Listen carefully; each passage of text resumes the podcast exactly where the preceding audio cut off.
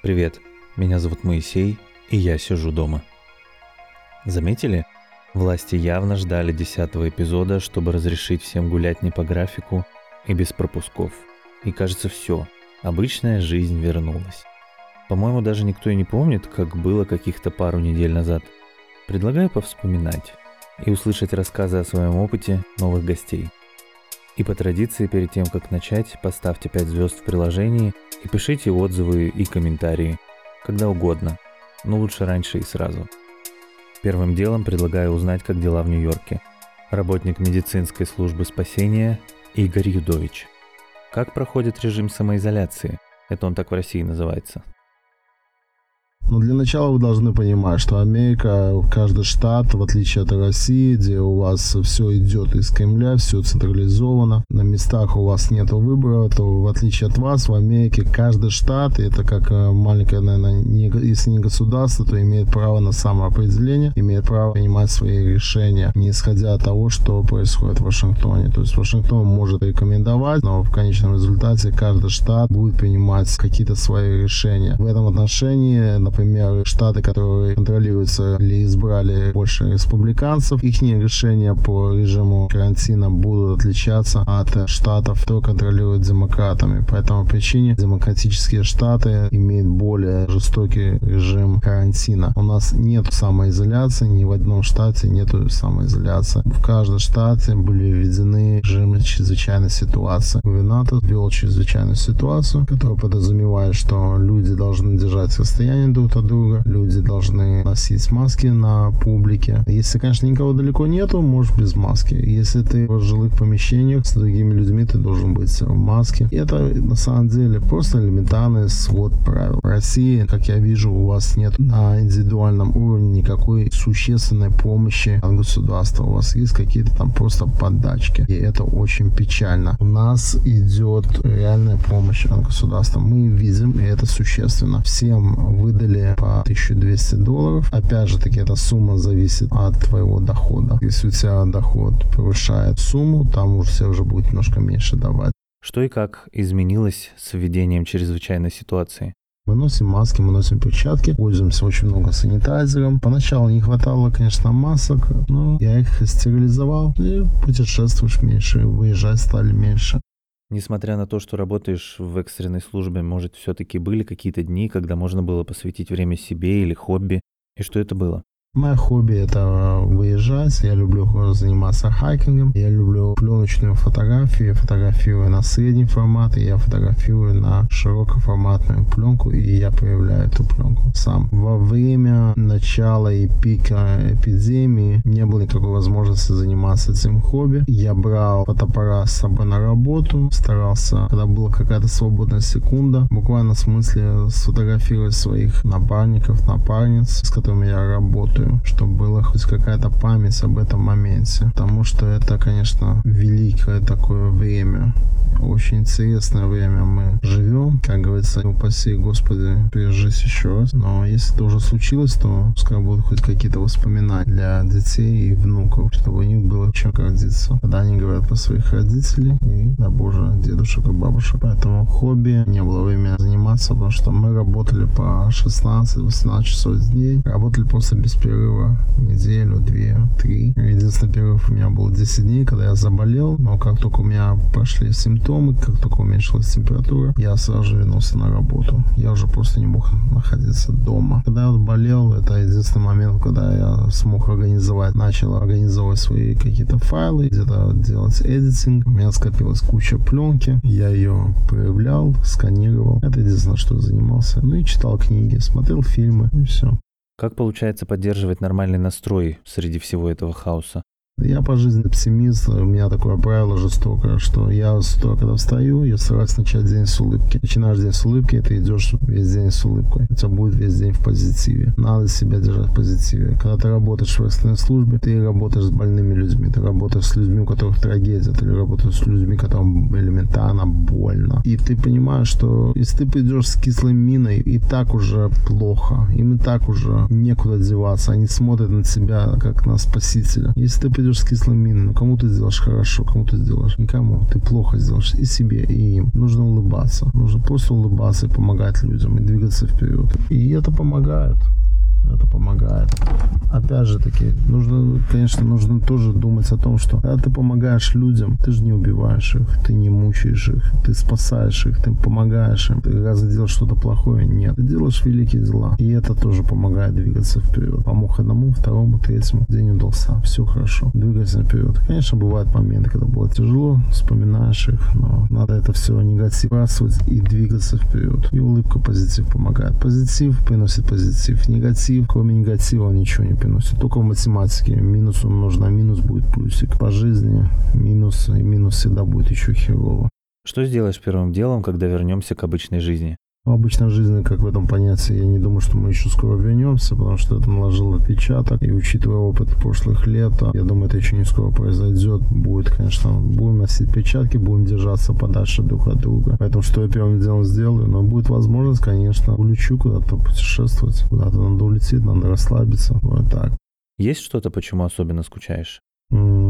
Нету. У меня таких привязанностей нету. Я бывший военный, я двигаюсь вперед. Единственное, почему я скучаю, что нету, конечно, возможности обнять моего папу, помочь ему где-то как-то. Все-таки в возрасте. Элементарно он звонит там и говорит, ну, так что-то в телефоне, он себя в айфоне опять натыкал, помоги. Я не могу, папа, я не вижу даже, я не, после даже не понимаю, куда ты, как ты так на, на, натыкал, ты у меня хакер уже какой-то. Я не могу в этом отношении никак помочь, и все. Чем могу, я помогаю, но это все на расстоянии. А обнять элементарно папочку я не могу. Просто даже побыстрее посидеть, покушать. Нет, сейчас не получается. Вот поэтому скучаю, очень сильно скучаю. Все остальное, ну, оно пройдет, все будет нормально, все будет хорошо. Если все-таки было время, то чем, помимо любимых хобби, его занимал? Может, посмотрел фильм, который давно хотел?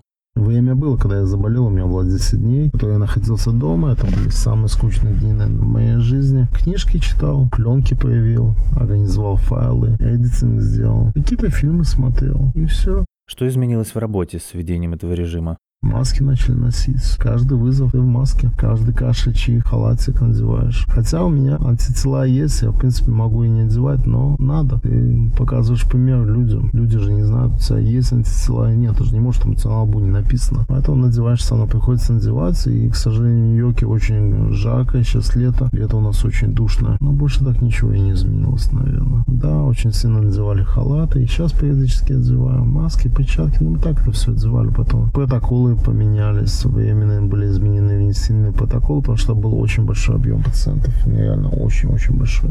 Как думаешь, когда сможем вернуться к более-менее привычной жизни? Но мы уже вернулись на самом деле, то есть очень много людей переболело, очень много, которых сейчас иммунная система, потихоньку начали открываться Нью-Йорк и многие другие штаты, но, к сожалению, по Нью-Йорку ударило очень сильно, и мы открываемся самыми последними. Когда вернемся к обычной жизни, не будет больше обычной жизни, хотя, я думаю, в ближайшие несколько лет люди все равно будут, наверное, держаться расстояния, будут носить маски и перчатки. Поменяется, соответственно, мода. Сейчас уже это наблюдаешь, многие, особенно молодые молодые, например, там носят какие-то банданы, носят там, я не знаю, там дизайнерские решения, давай так скажем. Поэтому я думаю, что еще минимум, наверное, пару лет это займет. Очень даже просить у своих дедушек и бабушек, сколько лет у них заняло вернуться к обычной жизни после Второй мировой войны или у афганцев тоже. Многие же до сих пор не вернулись. Я думаю, это еще зависит от человеческого фактора, что нужно смотреть более на индивидуально. У каждого будет по-разному, но как континуум, я думаю, что это займет, наверное, еще год-два, может даже больше. Я не знаю, мне тяжело сказать.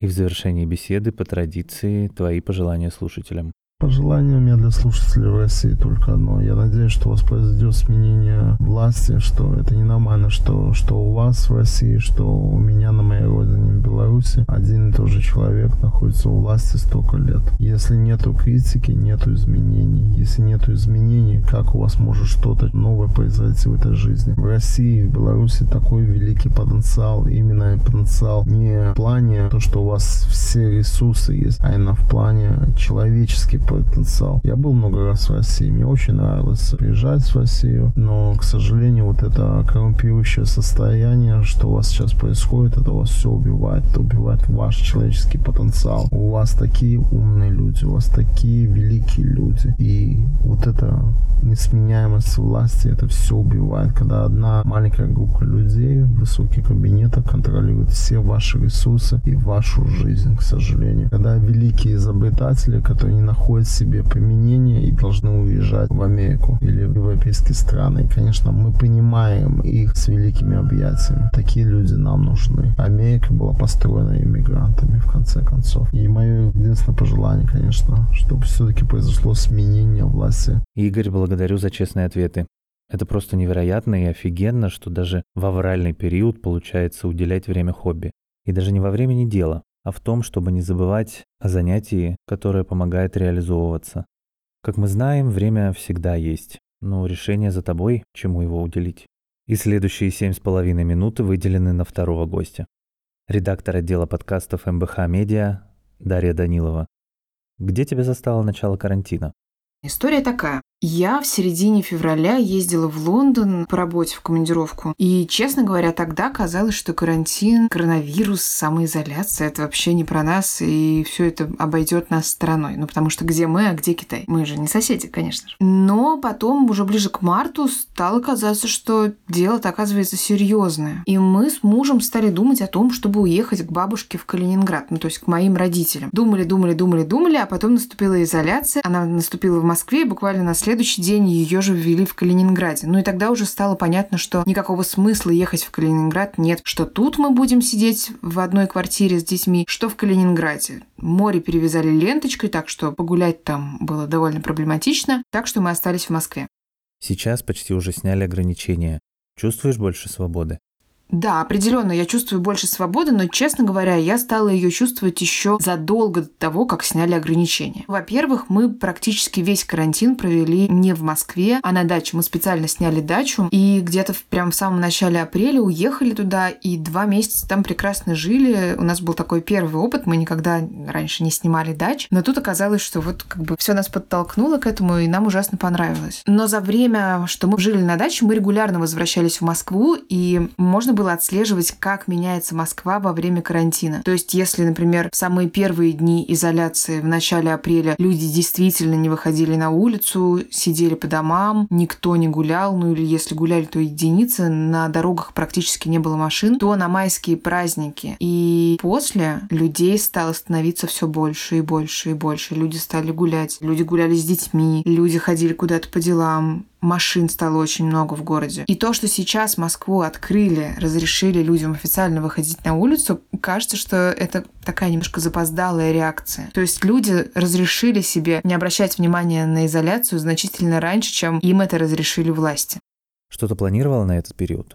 Я всегда планирую очень много. А, вообще смешно, мы каждый год в январе с мужем на новогодние праздники пишем план на год. И там всегда очень много, там обычно, я не знаю, 50 или там 80 пунктов, что мы хотим успеть за этот год. И мы, конечно, с громким хохотом потом перечитывали все эти списки свои, потому что, естественно, изоляция внесла в наши планы просто грандиозные перемены. И все наши надежды попутешествовать, поехать к бабушке на юбилей, ну и так далее, они все накрылись медным тазом. Но зато появилась появилось много других возможностей. Например, вот из того, что мне удалось сделать, я запустила ежедневный подкаст о пандемии. Он назывался «В заперти». Я его делала в рамках своей работы в МБХ Медиа. Это был, конечно, очень крутой и неожиданный опыт. Мы еще за месяц до этого обсуждали с коллегами, что было бы круто запустить ежедневный подкаст, но было совершенно очевидно, что для этого у нас недостаточно ресурсов, людей, времени и так далее. И вот начинается пандемия, Москва начинает закрываться, еще даже не запустили изоляцию, информацию, и мне приходит мысль, что вау, так можно же запустить сейчас ежедневный подкаст о пандемии, каждый день рассказывать какие-то новости коронавируса, а заодно отслеживать, как я проживаю карантин и как проживает его вместе со мной моя семья и мои дети. И буквально не прошло и недели, как мы запустили проект, и, в общем, таким образом оказалось, что если тебе что-то кажется нереальным, надо просто, чтобы что-то тебя подтолкнуло. Как думаешь, это реально возврат к обычной жизни? Не знаю, пока мы не победили карантин, мне кажется, что о возврате к обычной жизни еще рано говорить. Ну, например, у моей дочки через неделю будет день рождения, и это всегда у нас очень большой праздник. Мы отвечаем его во дворе с нашими соседскими детьми, зовем аниматора, торт, игры, ну вот это вот все. И понятно, что в этом году ничего этого не получится, несмотря на то, что изоляцию отменили. Ну, просто страшно устраивать большую детскую тусовку. Мы будем отмечать семейным кругом. Очень жаль, что вот эту традицию мы в этом году не можем повторить. Но понятно, что пока, наверное, лучше не устраивать каких-то больших сходок. И во многом так. Ну, то есть, например, если раньше я бы с удовольствием сейчас съездила куда-нибудь в свободное время в командировку или просто покататься там в Питер или еще куда-нибудь, то теперь, я думаю, может быть, это не такая хорошая идея. Лучше посидеть дома, не выходить лишний раз в магазин. Ну, в общем, да, действительно, изоляция, карантин и коронавирус очень повлияли на наш образ жизни и на образ мышления. А случалось раньше дома сидеть долго? И что было причиной?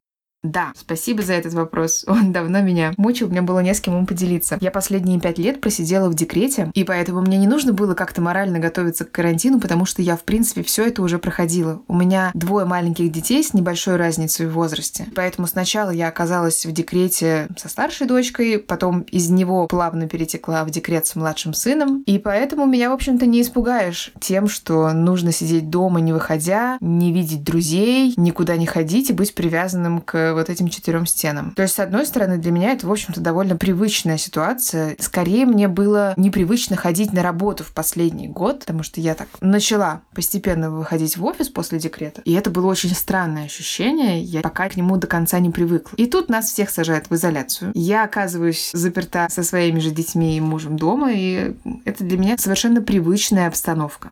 Как повлиял период изоляции на жизнь? Да хорошо повлиял. Но в смысле, я не чувствую, что мы там как-то одичали или еще что-то. Мы стали больше общаться с детьми. Мы накупили настольных игр и теперь можем играть во все что угодно. Мы очень серьезно сэкономили денег. Очень. Даже несмотря на то, что мы снимали дачу, невозможность ходить по магазинам реально помогает экономить. При том, что не могу сказать, что я там как-то безумно трачу деньги в обычные времена. Но тут просто потому, что ты можешь максимум пойти в магазин за хлебушком, ну или там за какими-то продуктами, и ты не можешь никуда поехать в путешествие, путешествие, ты не видишь друзей и так далее. Это, правда, очень сильно экономит деньги. Насколько реально продолжать жить в ограничениях, если, не дай бог, вторая волна и тому подобное?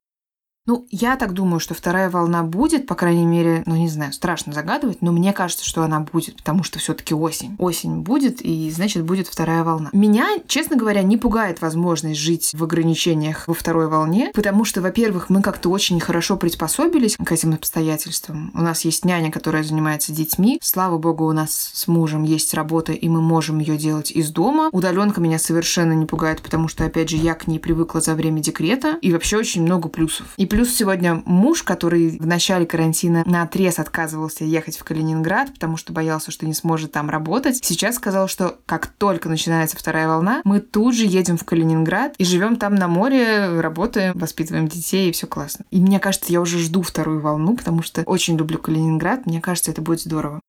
Что пожелаешь всем? Самое ожидаемое пожелание – это, конечно же, здоровье. Вот желаю всем здоровья, пускай вся эта зараза куда-нибудь сгинет э, к чертям, заглохнется и все, и не пристает к нам больше. Возвращается к своим летучим мышам. Дарья, благодарю за интересный рассказ. Как все-таки радостно, что эти два месяца прошли очень даже плодотворно. Есть те, кто поняли, что можно полноценно работать из другого города. И если раньше планировали, где проведут второй отпуск в году, то теперь можно смело планировать, где провести вторую волну, с большим комфортом и подальше от эпицентра. Вот так меняется время и меняет наши планы. Ждите 12 эпизод в пятницу. С вами был Моисей.